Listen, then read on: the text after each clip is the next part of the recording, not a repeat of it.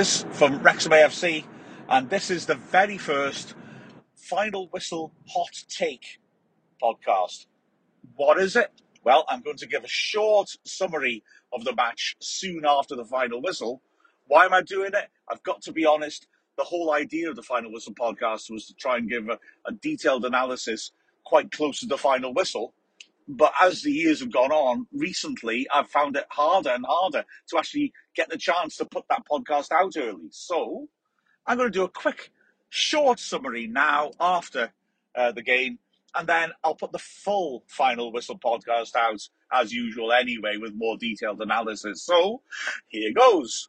Wrexham 5, Folkestone Invicta 1. A really enjoyable match. What a shame there were no fans there to see it. And Wrexham deservedly went through, could have scored more. Exciting attacking performance with the wing backs really prominent, and Kwame Thomas uh, causing all sorts of problems up front.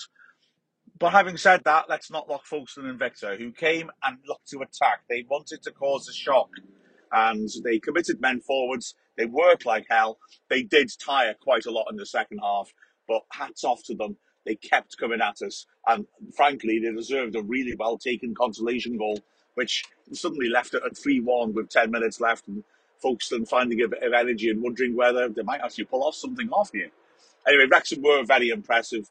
The first half, we only scored the one, although we had a lot of chances. It was a great piece of play on the left by Ben Tozer, who swung a perfect cross in. Thomas met it with a brilliant header.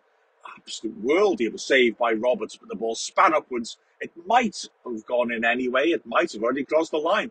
Ponticelli came in and made sure with the tapping, and it looks like he's been credited with the goal. And he scored in the second half as well. Lovely move, Hall-Johnson drilling a wonderful cross in to the goal mouth, and Ponticelli just opening his foot out and using the pace of the ball to guide it in. Really spectacular, fast goal that was. Really pleasing to watch. Wrexham really ripping into folks that knew left gaps behind the ball and punishing them with Hall-Johnson and Hosannah, uh, causing all sorts of issues down the flanks. Jordan Davies scored a header from a corner. Luke Young swinging it beyond the far post, and Davies unmarked, heading it home. A pretty straightforward finish. Davies turned provider. There's a cliche for you.